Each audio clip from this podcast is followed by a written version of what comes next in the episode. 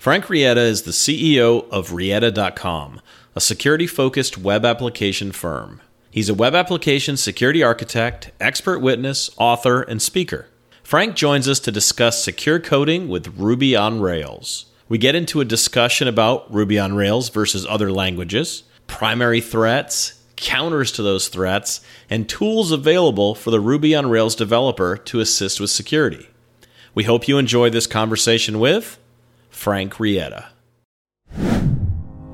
At Security Journey, we believe security is every developer's job.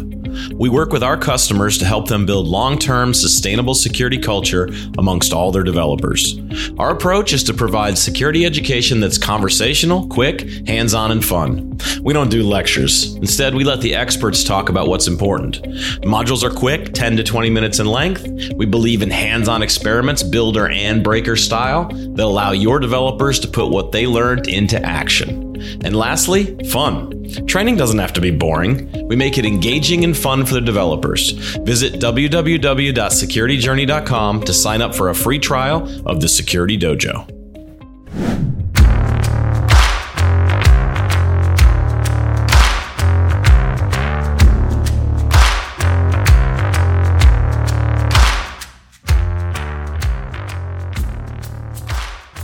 Hey, folks, welcome to this episode of the Application Security Podcast. This is Chris Romeo, one of the hosts and also CEO of Security Journey.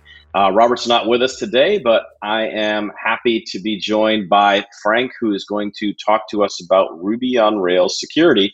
But before we get there, we have to ask the question that everybody is sitting, maybe they're driving in a car, so they're not sitting on the edge of their seat. Maybe they're sitting on the edge of the car seat, whatever, wherever they are. But Frank, how did you get into this crazy, wacky world that we know of as application security? Okay, Chris, thanks for having me. Um, so my name is Frank Rietta, and I have been self-employed for 21 years, which is not maybe doesn't sound that impressive, except I'm only 38 years old. So this has been a good part, in fact, my entire career. So how did I get into security? How did I get into owning a web development firm that focuses on security? Uh, is an interesting story. So um, I have been programming every single day. I mean, there might have been a day here or there that I wasn't feeling well, but you know, for the large part, every day since I was 14. I just fell in love with coding. Um, at the time, I was actually on like a uh, Epson Equality 2, which was a DOS machine from the 80s. Because even though my family had a 486 with Windows 3.1, I wasn't allowed to really mess with it. So I spent all my time on the computer I could mess with. Um, so coding, you know, popping some assembler and stuff. I learning a lot of those skills fairly early on, self-taught from books. Um, fast forward a little bit, and uh, this was the late 90s, like 98, 99, and the web was really starting to take off. And, and being that I was into programming and a little web dev, um, I started a web hosting company. First as a reseller, and then I went to my mom. Again, I was under 18 years old, so I couldn't do this on my own and my mom for some reason let me charge a Dell PowerEdge server on her credit card. And so I started racking and stacking equipment in a in a local data center and, and marketing uh, uh, hosting services. And it, and so this was before I went to college. And uh, turns to find out that if you take Red Hat 6.2 and put it on the internet, it was compromised pretty quickly. Okay, so I clean that up. I start learning how to lock down Red Hat Linux. And so I ran that company for all the way finishing out high school, undergraduate Georgia Tech. I did study computer science. And I sold it right before I graduated in 2005. Um, I sold the web hosting business, AtlantaWebhost.com. But um, in that time of running that, I got to see like the dirty underbelly of society you know, carding, hacking, you know, constantly attacking the servers I was running and my customers. And it quite frankly made me mad.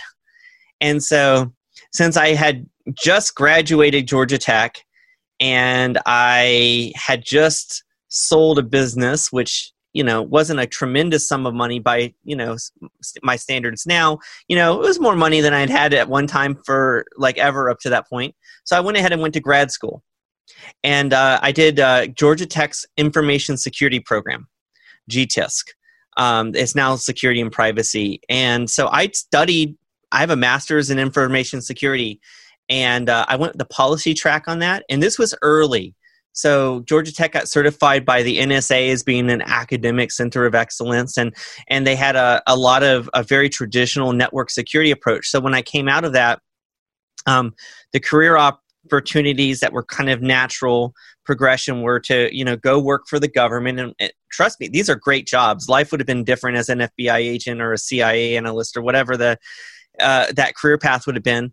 Um, but I didn't choose that path and the other was to go work in like you know the ISSA has a lot of members that are you know stodgy, well-heeled corporate enterprise, but I was a Linux dude.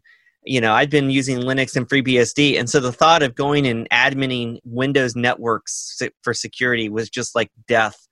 I, I that really did not appeal to me, and so I ended up falling back into web dev. Um, picked up some PHP jobs, um, started doing more and more, and ultimately built a business on the theory that you can't bolt security on at the end. And since the the decisions that lead to insecurity are made when the company that has them is in its infancy, when the first code is being written.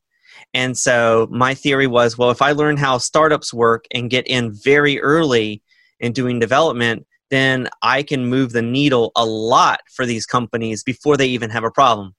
Uh, it turns out that that's nice in theory. The practice, there's like time to market and cost benefit analysis, but um, but I still believe firmly you have to build security in. You can't bolt it on at the end, and um, and so yeah, that that was sort of that propelled into the last nine years of owning a firm that does a lot of Ruby on Rails development and um, security auditing and consulting now too. So when you think about the knowledge that you acquired on the application security side, sounds like you had a lot of almost school of hard knocks type of approach to learning by you know starting the web hosting company getting things hacked which is i mean in, in all actuality a great way to learn. I had a similar experience um, when i was in college and my first linux server was hacked and I got to experience incident response in the early 90s when nobody really knew kind of what that was but that's a story for a different day. But when you think about kind of the knowledge that you have acquired uh, in the world of application security what's the primary way that you've done that um, what are the what are the types of resources and things you went after in case somebody's listening right now and they're thinking well i have a similar story here you know i'm a de- i was a developer for a long time and now i want to get into security what were some of the things that you did to be successful you know, when I was starting this stuff, OWASP was just in its infancy. Right. I mean, the I think the first top 10 was around 2003. And and and a lot of that was um, you know, buffer overflows and stuff and, and that shifted.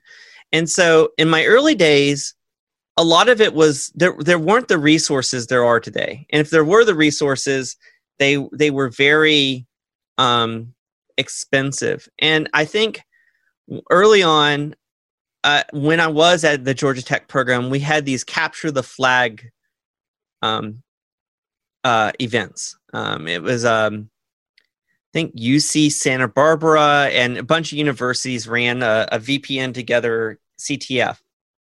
And um, one of the things I learned early on was, you know, definitely from the web hosting days, a little bit earlier was um, don't assume everyone who uses your application is going to be for good. I think as developers, it's very easy to focus on the happy path. And as organizations, when you're writing like feature requests and stuff, it's very easy to ask, but why would anyone ever do that? And, and so having that mindset is the first one. And so anyone who's listening here probably already has checked that box of having a security mindset.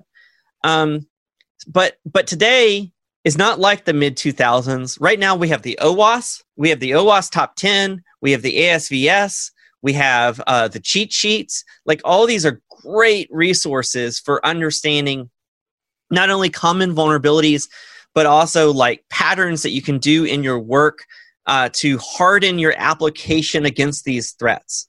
Um, and so I would say avail yourself of the open materials. Um, there are others. I don't want to list off names. I'm not casting disparages against some of the more enterprise focused tools, but I like open source. I like OWASP and the resources that the organization has been able to make public.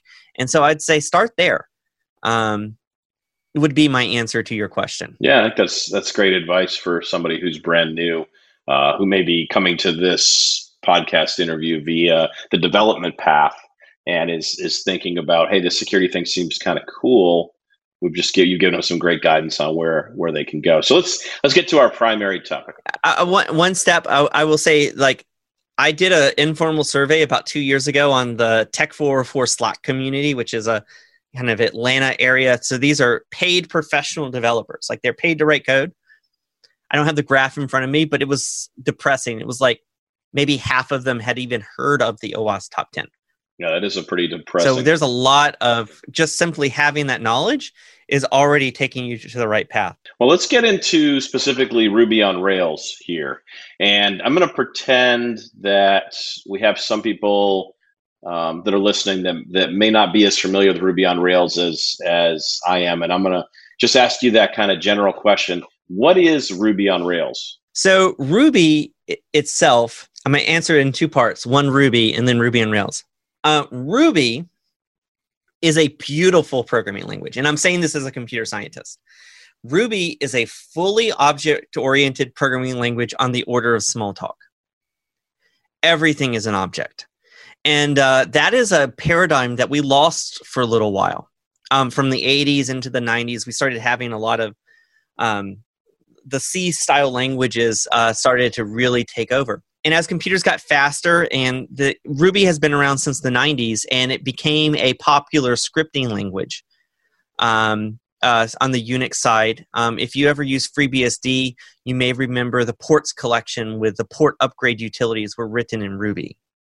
If you ha- work in um, security and you know of metasploit you may think that metasploit is written in ruby. It is. And so it's this beautiful programming language.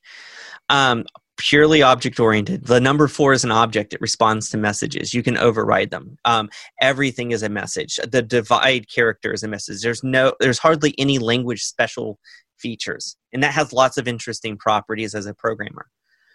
Um, Rails, Ruby on Rails, uh, was invented originally by a gentleman of the name of David Heinemeier Hansson, uh, and it was written for Basecamp um, what's now called Basecamp was built on top of it, and uh, it has evolved along that, and it created um, a platform to build web applications that standardized and solved many of the common plumbing that is necessary to have a web application so that as a developer you don't have to focus on it at all. And at the time and it had a very strong model view controller approach, which is an excellent object oriented design pattern for creating um, uh, software.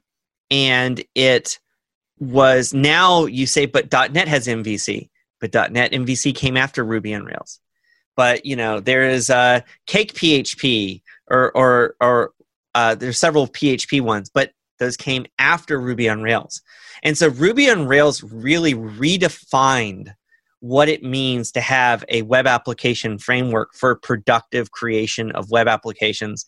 And a lot of those benefits have filtered into languages since then, um, have um, have copied it in a sense, not necessarily bad copy, right? But like we're so inspired by the benefits that their platforms have taken that approach as well. And when you think about Ruby on Rails, a lot of people will say, ah, that's just for early stage startups you know, it's something they use to to be able to build and deploy apps quickly.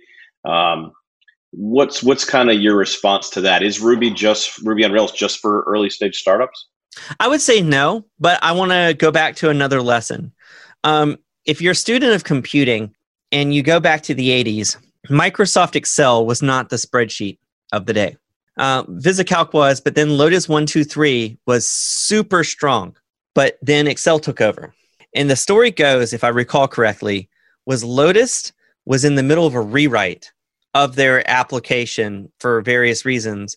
And uh, rewrites never happen as fast as you think. And in that time, Microsoft slipped in and gained market share, and Lotus never recovered. So, rewriting your software as a mid stage or growth stage startup can be a very bad idea um, for all sorts of reasons. So, if you start on Ruby on Rails, you're very likely to wisely choose to stay on Ruby on Rails unless your scaling issue is a, a really unique. So, Twitter famously started on Ruby on Rails, but then got off of Ruby on Rails because not because Ruby on Rails was slow, but it turns out you can't run Twitter at scale as a web application backed by a relational database. They had a very, very niche specific communication platform need that had different engineering approach needed. There are other companies. Basecamp, obviously, is on Ruby on Rails uh, and and others that they've created. Uh, Square, the credit card uh, uh, startup, uh, is on Ruby on Rails. Shopify, Shopify is on Ruby on Rails. I mean, you can go down this list. I don't know exhaustively off the top of my head, but these are some massive companies doing a lot of business, continuing to run on Ruby on Rails, and that is not an issue for them. It's still a good technology choice. Um, I am I can't name names, but I am directly aware of enterprises that have um, Ruby on Rails as part of their infrastructure. Like it may not be that they have a ton of stuff written, but some of their web services were written in Ruby on Rails. Um, and so those are something they have to support as part of their portfolio of applications. Um, I am aware we have on our client base several government agencies uh, state government agencies that had custom software written in Ruby on Rails, and now their agencies uh, utilize this software heavily, and so supporting it over long term is something that we help them with to make sure that it's kept up to date, that it's secured, you know, that it continues to function as you know new Rails versions come out. Um, so it's all over the place. I, I don't have like market share figures in front of me, but it's out there and it's only growing. I think it's it's more popular than most people think. I think people have a perspective of that Ruby on Rails is is that early stage startup thing that I mentioned. And I think you know I've I've heard the same thing that that you're sharing here that you know, there's a lot of big names that are using it, and so it's it's going to only become more prevalent into the future. And so here's the million dollar question on the Application Security Podcast do you, as a practitioner, developer, and AppSec person who focuses on Ruby on Rails, do you consider Ruby on Rails to be secure? Yes. Um, and I only hesitate for a moment because, like any platform, you can make insecure software um, quite easily. Um, but Ruby and Rails as a platform has a lot of things going for it. One, Rails itself has a lot of convention over configuration and it comes with some really good defaults that have good security. Uh, number two, the Ruby ecosystem has embraced test driven development in a significant way. And that means that the software tends to be very well tested, which means that it can be updated very quickly. So, one of the problems in other languages, other systems, is it takes us a long time to update software when you're afraid that it's going to break if you make any changes. Um, that is less of the case with in a, in a Ruby on Rails application that has a lot of automated test coverage. Um, the gems, uh, there are a lot of very mature gems. So, for example, if you reach and grab Devise to do your user authentication, then um, it's going to come with a lot of good defaults and it's going to come with bcrypt and so you may not as a develop rails developer you may have never heard of bcrypt and why that's how you should hash your pa- passwords but your passwords were hashed with bcrypt you never had the option of using sha 256 unless you just really reached into the innards and changed all the configurations and said i want to go the stupid path. Like you have to work at making it insecure in that way. Um, similarly you get active record by default. When i do audits of rails applications i fairly seldom see SQL injection issues.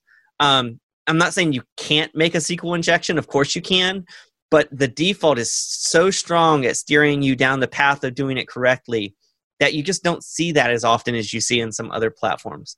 So I'm going to go with a yes. A Ruby on Rails by default is one of the most practically secure platforms from the point of view of the OWASP top 10. I definitely see more like when I see issues, it tends to be like a access a business logic flaw or an access control issue, not a fundamental framework didn't know how to reject cross-site uh, request forgery because by default it even has cross-site request forgery protection built in. You have to fight it to turn it off. Yeah, and that's that's always been the dream of the framework that we've all kind of wanted to see happen. In that you end up with a framework, and the framework locks you into def- secure defaults that you really have to wiggle to get yourself out of. And I, I would say that's like the goal of like Spring uh, with Java. I don't think they're. I think they've done a lot of good stuff, but I don't think they're there. I don't. I don't think Spring doesn't lock you into that same scenario you described with password hashing, because you still have more more freedom to be able to do that in like a with Spring. I mean, don't get me wrong, you can do it, but like Ruby it's it's not locking you in like here are handcuffs. You can do a lot of things with Ruby. But it's just like the culture and the tooling is so much. But here's the happy path. Don't you want to stay on the happy path? And uh, that really does steer devs in a good direction. I mean, just with the example with password hashing, like that, that is something that if I'm looking at that as a developer and I'm saying, well, this devise gem kind of package is is out of the box handling password storage for me I would have to be crazy to say, I'm gonna I think I can do this better. Like I want to move on and do something else. Like we I have other features that I need to deploy. I don't need to to solve password hashing if you're giving it to me in a default secure manner. And so that's one of the things that I think also is really cool about Ruby on Rails is that is that uh, that thought has gone into it and it's like let's lock people in. Yes, they're not handcuffs, but you'd have to work you'd have to work to to work your way around that secure default, which is how all secure defaults should be.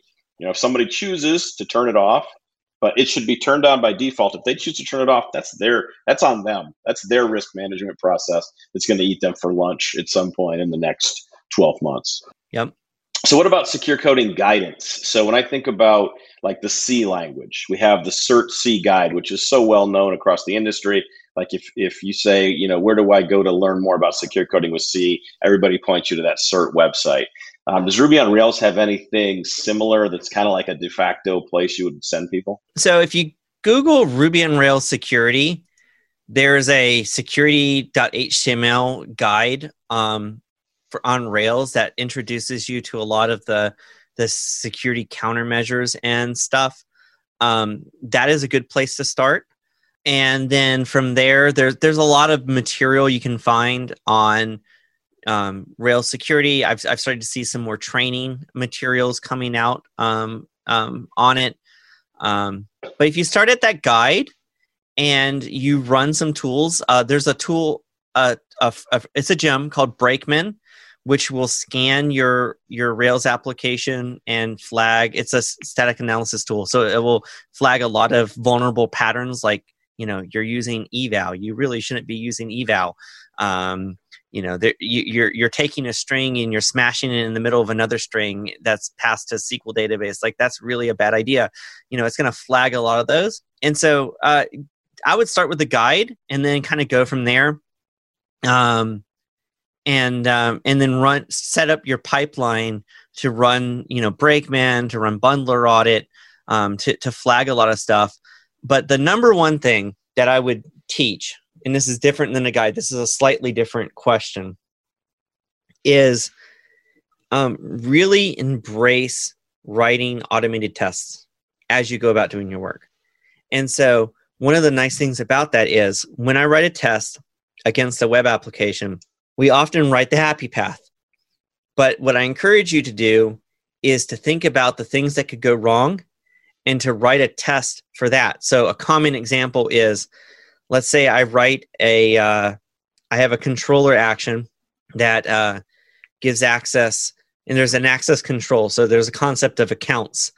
Um, so always write the test that says that a user B tries to edit users A's document and specifically gets an HTTP status error that it is an unauthorized, write that test.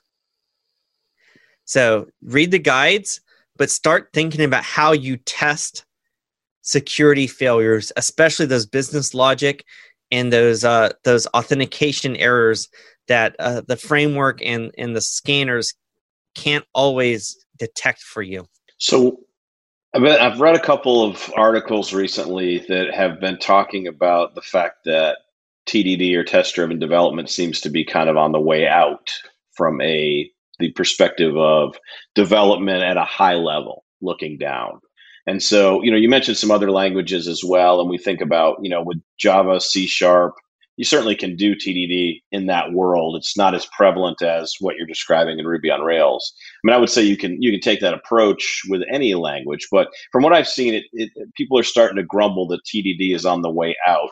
Do you think that is going to impact Ruby on Rails in any way, or do you think it's so ingrained in how Rails works that it'll it'll just continue?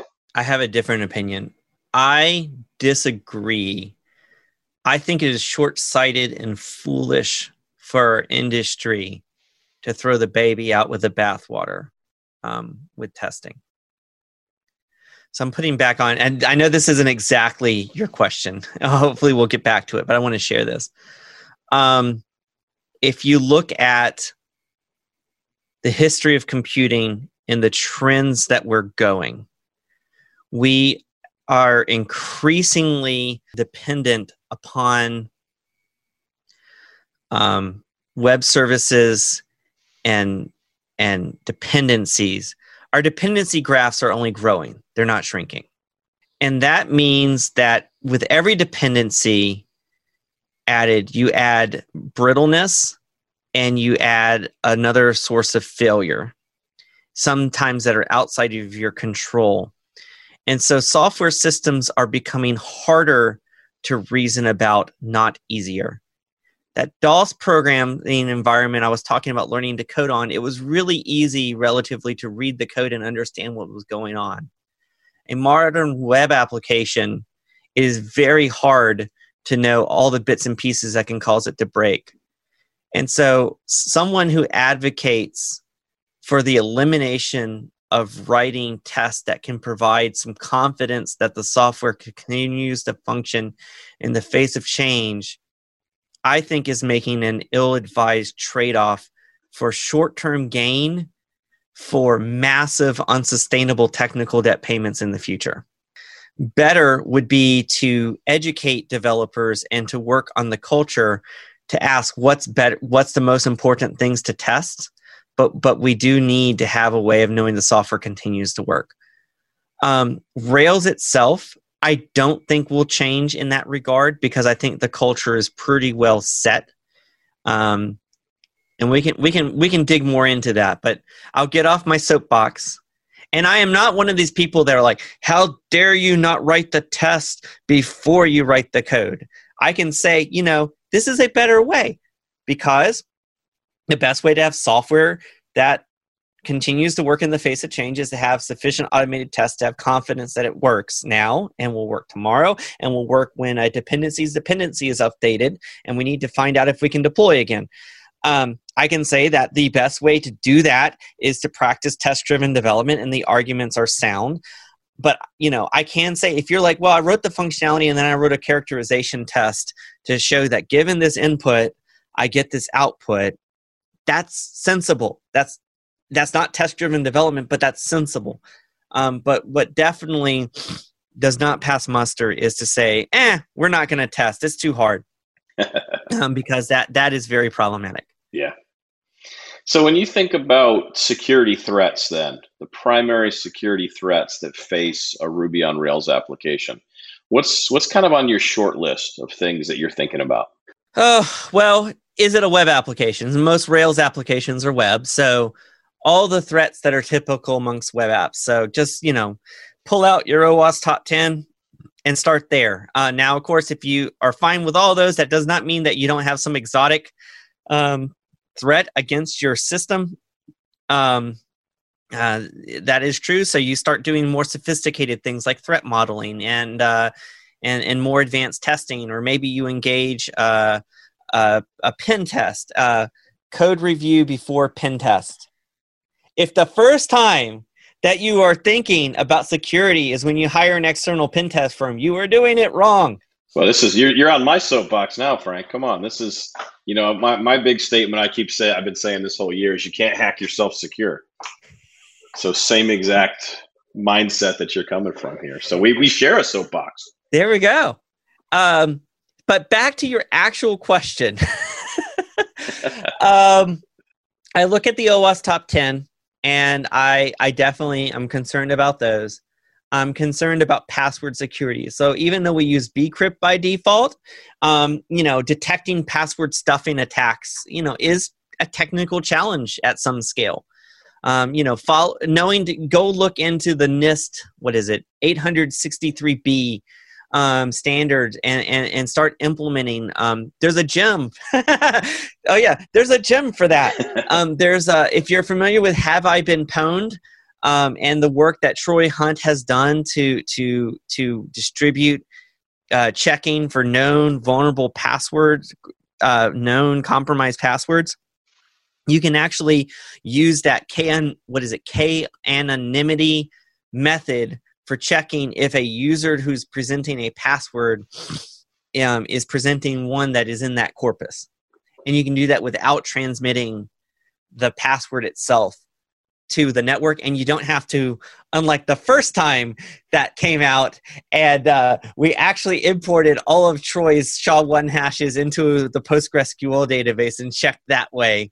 Uh, this lets you, you you utilize um, as a web service call um, and so that'd be a very good idea um, because i've more compromises of web applications come um, as a result of credential misuse and all of the sophisticated compromise vectors that are so much more fun to think about. But at the end of the day, if you don't handle the password issue, you don't have to worry about all that other stuff because you're going to get pwned anyway. Okay, and so software supply chain. So you were um, in our kind of lead up to this interview. You were you shared a story, about some of the influence you've had on um, helping the software supply chain, the gem supply chain, uh, from a typo squatting perspective. So uh, tell us that story. Sure. So rubygems.org is not the only way that gems gems can be distributed, but it's the primary way that gems are distributed publicly. And um, so it's it's an open uh, repository. It's run by volunteers, and uh, you know hosting resources are donated by various sponsor companies. And, and you can go to rubygems.org and see who the sponsors are. And um, so turns out that there was several instances of attacks against ruby gems in the last couple of years to distribute malicious software there's a few categories of these attacks uh, one type of attack that that has happened and was covered on our blog um, was something like the REST client gem, which is a known, valid, well-used gem. Uh, one of the maintainers' credentials were compromised, and someone took that to publish a malicious version of the gem, presumably with the hope of users of REST client would update to the malicious version, and then there would be a backdoor to, you know, steal things. And usually these these uh, payloads do something like take a cookie and then read it, and then if it has certain aspects to eval that code, so you can actually pop a re- remote code execution on the vulnerable uh, web application. Another type of attack is called a typo squat attack. And that's just like the main type of squatting, where you, you don't have the maintainer's credentials for the legitimate gem, but you make a confusingly similar gem in the hopes that someone searching because the main way to discover gems is to search ruby gems or let's be real to search google which then had indexed the ruby gem page.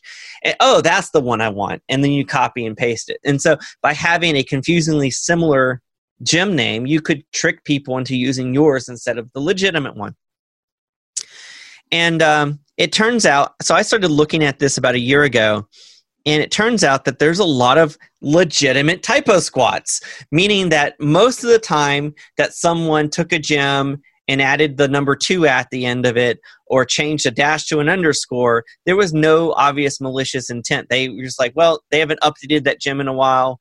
I want to contribute it, but to publish it, I have to change the name. I'll just change this little aspect of it.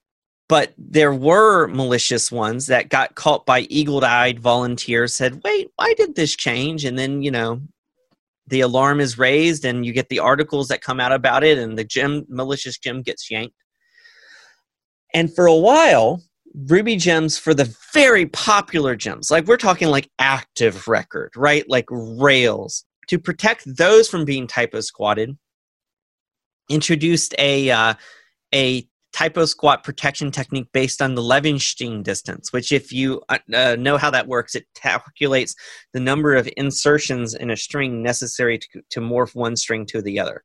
And so this is used in spell checks algorithms and other things. And um, the challenge with it is that it has a lot of false positives especially for short names so like if you have a five character string and you have a different five uh, four or five character string then the distance can be very low so it's hard to set that threshold even if you set it to one or two you're going to have a lot of false positives well the way around that was to only check for like gems that had just like tons and tons of downloads. So there was a threshold here, a very high threshold. Well, then another round of, and that did worked, but there was a lot of false positives.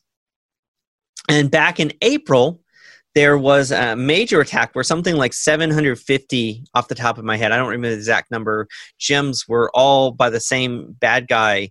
Um, they were all squatted and with a malicious crypto related um, payload and um, and a lot of them had well under that threshold. So if you looked at the compromised gems, uh, if we call it that, the victim gems, the data analysis showed that none of them were protected. So the protection worked if they tried, but presumably, but I mean, there was hundreds of them that were under that threshold. And so I started looking at, is there a better approach? And uh, basically would download the nightly PostgreSQL dumps from rubygems.org. I had a bunch of techniques experimenting with different ways of doing the queries, but I wanted a very fast query that could that could check. And the technique that worked, looking at the data, was if a, a new gem cannot be the same name as an existing gem except for a variation of the dash and underscore characters. It does not catch everything, but it catches the vast majority of them and it can be indexed, which means it can be fast with PostgreSQL. So we can actually now check every gem against every other gem, and there's no longer that threshold that has to be part of it. And I worked with the uh, the maintainers of RubyGems.org, and within the last month, actually had a pull request merged in, and it's now part of RubyGems.org. This protection um, that I worked on, and it replaced that previous Levenshtein distance method that was so problematic that they actually disabled it after this attack. And so there was a couple months where there was no protection at all until until the one I worked on got merged in. Very cool. So when you think about the tools that are in your Ruby on Rails tool belt to um, help from an application security perspective. You mentioned Brakeman, you mentioned uh, Bundler Audit, which we need to we should talk about those a little bit more. But um, just walk us through kind of what tools are in that tool belt and kind of a high level description of what each tool does. Okay. Um, so I'm going to focus just on what we use. You know, bread and butter, daily work. There's lots of tools out there. Um, I would say that the most important thing is every single one of my projects that's of any commercial importance is in CI. And uh, so in my business, we use a lot of GitHub. There are other tools. There's GitLab, there's, you know, Bitbucket, all these tools have it. And so GitHub Actions um, will take the the code and build it and go ahead and run that bundler audit against it. And I actually have that as a nightly security job. So if bundler audit ever there's a gem so what Bundler Audit does is it checks our gem file which is like our package.json in RubyLand, our, our gem file. It checks not only our dependencies, but our dependencies dependencies for known vulnerable versions. So not just, hey, they released a new version, but there is a CVE against this gem. And so that is a flag. And so not only do we run this tool, but I have my CI configured to run it automatically every night. That's a big help. Um, Brakeman um, is a is a static analysis tool. Um, there's a Brakeman Pro, but um, there are a few restrictions on running that in, say, as a service. Like they want you to buy Brakeman Pro, but as an individual, you can run it locally or in your CI, and so that will actually scan the Ruby on Rails code base for common coding errors um, that um, lead to security problems. So that's our static analysis tool. So I feel like in a lot of other platforms, you have to reach for something like SonarQube or some commercial offering to get what we get basically for free and mature in the open source community in the Ruby on Rails ecosystem. Um, so those are the bread and butter of our uh, on our dependency and scanning. Um, most Rails applications have a strong JavaScript component especially if you're doing a lot of fancy client and stuff. And uh, so Yarn and or npm are both very common now. And so running Yarn audit or npm audit on a nightly basis along with bundler audit that helps give us coverage in the JavaScript side. Um, and then uh, we on GitHub we use a tool they provide. So this is an open source. It's a SaaS tool, um, not SaaS. I mean software as a service that runs on their servers um, called uh, Dependabot. And what Dependabot does is it looks at our source code repository and it kind of does a little bit what Bundler Audit does, um, but it actually creates pending pull requests uh, that change uh, to the newer version of the gem and then that automatically kicks off the auto the ci process. And so every morning one of our devs checks in and takes a look at dependabot's uh, recommended pull requests and if all the tests pass we actually can merge and deploy that change within that day which compared to an industry average of 38 days to make any update of any consequence to production is really remarkable um, uh, speed up. Um, and then sometimes Dependabot in our Slack channel, we we we you know it's the little engine that could. So it will try to upgrade to Rails six, and the test will fail, and we we like virtually pat the Dependabot on the shoulder and say, "That's so cute. Thanks for trying."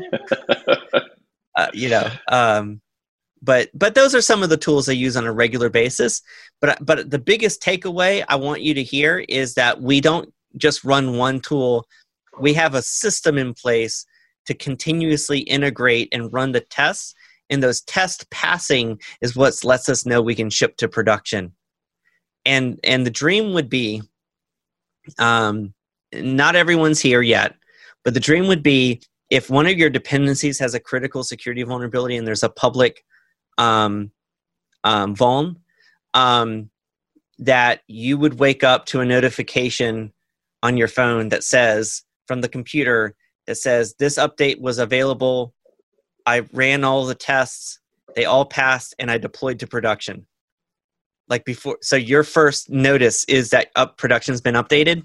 And as a preview of this, one of my aforementioned state government clients the other day in a meeting said, Frank, you know what my favorite part about working with y'all is? When you email me and say, there was this security vulnerability and it's already been patched and then I see the news items about it. That's cool. And so we're we're not quite turned the keys over to the machine yet, but that's the direction we're going. And um, there is one more tip I have. If you're working in Rails, join the security mailing list. And uh, very common, that early warning stuff. Uh, one of the main uh, volunteers in the community is called his name is aaron patterson.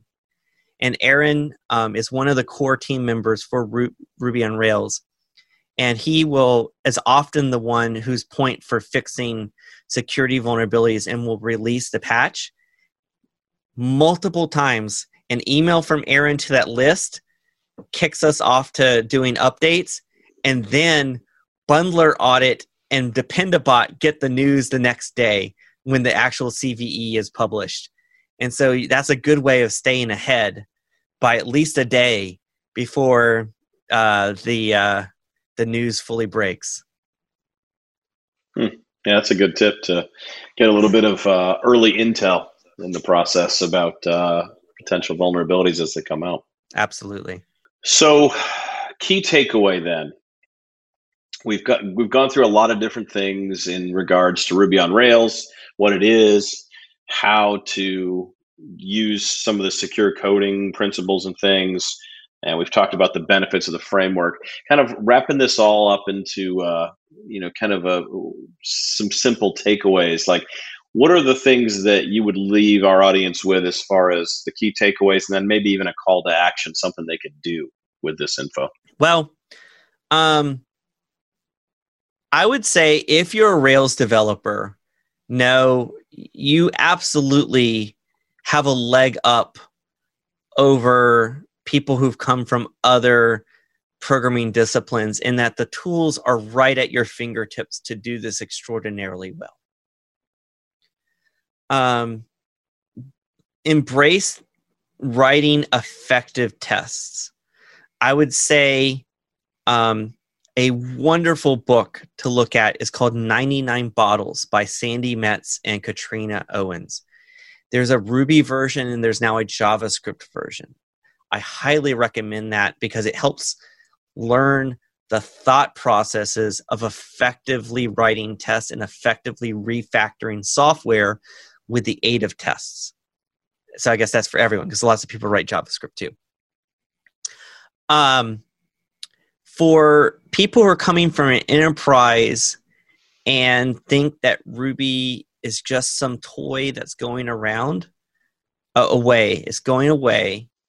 I respectfully disagree and think that you should consider why you think that and look at the enterprises that are built on top of it.